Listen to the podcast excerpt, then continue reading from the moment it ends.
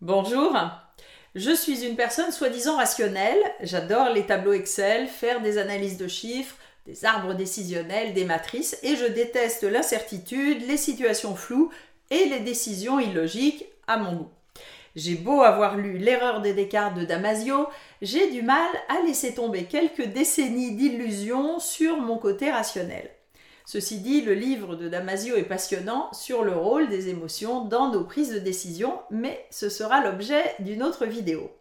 Aujourd'hui, je veux vous parler de biais cognitifs, c'est-à-dire de nos filtres au niveau de l'information sur laquelle nous croyons prendre nos décisions de manière rationnelle. Puis de nos biais décisionnels, c'est-à-dire de notre part d'illogisme dans nos décisions. Alors, il n'y a pas de jugement de valeur quand je parle de biais, c'est naturel et nécessaire. Tout d'abord, nous sommes exposés en permanence à tellement d'informations qu'il y a un filtre naturel dans ce que je perçois réellement. Et ensuite, pour aider à mémoriser et aussi par besoin de créer du sens, je vais essayer de relier cette information, de, créer de la logique même là où il n'y en a pas. Puis ma mémoire va sélectionner à nouveau ce qui est digne d'être stocké et enfin, au moment de l'utilisation de l'information et de la prise de décision, je vais encore filtrer pour favoriser ce qui me semble le plus efficace ou ce qui me rassure.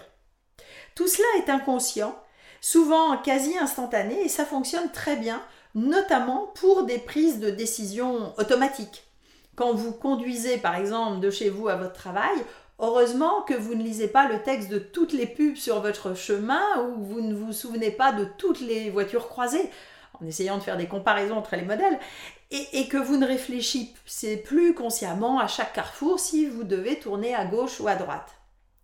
Mais ces filtres sont là en permanence sans que nous le sachions et pour toutes nos décisions, et nous les oublions en croyant donc être rationnels et logiques. C'est pourquoi personnellement ou dans les organisations, réfléchir sur la manière dont vous prenez les décisions est crucial.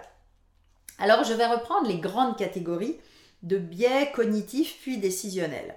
Le premier filtre, c'est la perception et la prise en compte de l'information dans laquelle nous baignons. Donc nous ne pouvons pas enregistrer tout ce que nous apercevons, entendons, lisons, ressentons. Notre esprit va noter les extrêmes, soit ce qu'il connaît déjà ou croit connaître, c'est-à-dire mes a priori ou préjugés, pour les conforter, soit au contraire ce qu'il surprend.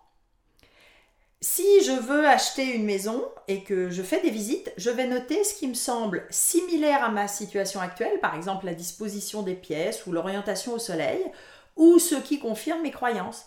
Si je présuppose que le quartier est calme, je vais percevoir la sirène de l'ambulance dans la rue à côté de manière différente que si je présuppose que le quartier est bruyant. En fait, notre esprit cherche à sauver de l'énergie soit en se raccrochant à ce que nous connaissons, nos expériences passées, nos croyances ou hypothèses, soit à l'inverse, en amplifiant les choses surprenantes pour accroître ma bibliothèque d'expériences ou au cas où elle soit dangereuse. Et ainsi, je note euh, plus facilement ce qui change ou me semble bizarre, par exemple qu'il faut une vignette pour se garer dans la rue de la maison en question. Deuxième filtre, nous complétons l'information, nous faisons des déductions ou des liens là où il n'y en a pas forcément. Faire des liens, se créer des histoires nous rassure en intégrant des choses connues dans le tableau ou en créant une certaine logique dans le chaos et cela aide à la mémorisation. Mais ce que nous rajoutons n'est pas neutre. Nous projetons nos croyances ou nos stéréotypes.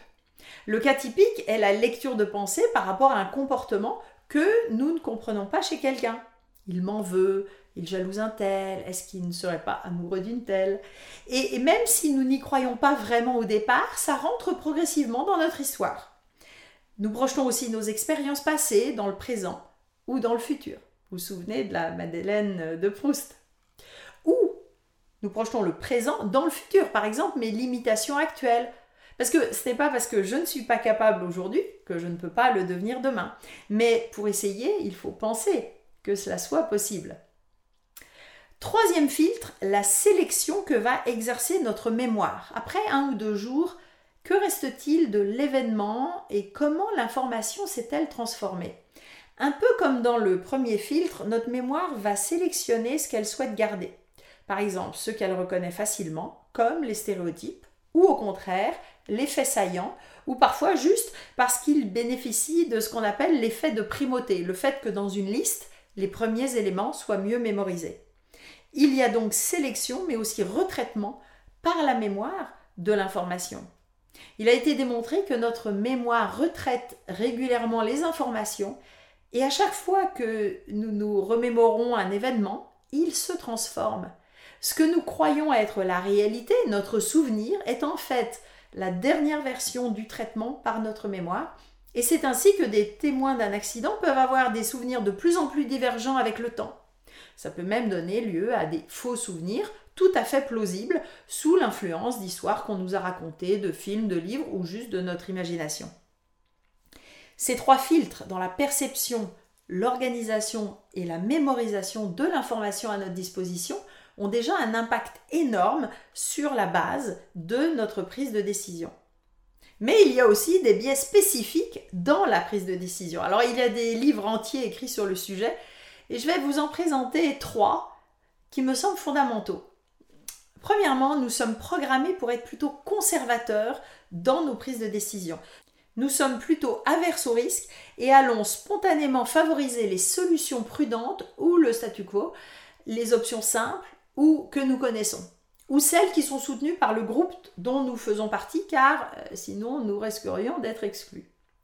Nous sommes aussi averses à la perte. C'est un classique dans les investissements en bourse. J'ai du mal à accepter de sortir d'une position négative car cela veut dire faire une croix réelle sur une somme d'argent investie. Mais c'est valable aussi dans notre rapport au temps ou dans les relations humaines. J'ai déjà investi tellement de temps et d'énergie dans cette relation amoureuse ou dans ce travail que je n'arrive pas à partir, même s'il n'y a aucun espoir que cela s'améliore. Deuxièmement, nous préférons les satisfactions rapides. Un autre biais dont il faut avoir conscience, notamment dans les affaires, une option à court terme a plus de valeur qu'une option à long terme. Ça a fait l'objet de nombreuses études et l'humain préfère en général 50 dollars aujourd'hui plutôt que 100 dollars dans 6 mois. Et c'est ainsi que nous regardons nos réseaux sociaux plutôt que de préparer notre déclaration d'impôt à rendre dans un mois. Ou que nous continuons à prendre notre voiture sans penser aux conséquences de notre émission de CO2. Troisièmement, la prise de décision consomme de l'énergie et plus notre cerveau est fatigué, plus il se met en pilote automatique et les réflexes primaires vont favoriser les idées préconçues et les solutions déjà connues. Plus nous sommes stressés ou anxieux, plus nous risquons de prendre des décisions aberrantes. Notre cerveau rationnel et émotionnel se met alors en veilleuse pour se focaliser sur la survie et le court terme. Et les biais sont démultipliés. Pour contrer cela, il faut augmenter notre attention, notre vigilance, et cela consomme de l'énergie. Donc faites une pause, mangez quelque chose, méditez avant de prendre des décisions et évitez le shopping en fin de journée ou les gros investissements après une semaine stressante.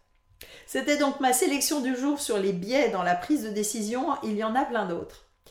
Maintenant vient la grande question. Est-ce que le fait de les connaître va améliorer ma prise de décision au quotidien? Oui et non. Dans nos réactions quotidiennes automatiques, sans doute non. Mais pour des décisions importantes, l'achat d'une maison, un changement professionnel, un investissement en affaires, Peut-être que le souvenir de cette vidéo fera allumer une petite lumière rouge dans votre cerveau pour vous rappeler ces biais. Et à ce moment-là, vous pouvez par exemple anticiper et préparer à l'avance vos critères et votre processus de décision pour éviter les biais les plus évidents quand vous serez dans l'action. Ou bien demander à un collègue ou un ami de se faire l'avocat du diable pour éviter le biais de confirmation de vos hypothèses. Mais le plus important à garder en tête, c'est d'éviter toutes les décisions en état de stress. J'ai d'ailleurs fait une vidéo sur l'impact du stress dans la prise de décision. Si ces sujets de psychologie vous intéressent, abonnez-vous maintenant à ma chaîne en activant les notifications pour être prévenu des prochaines vidéos.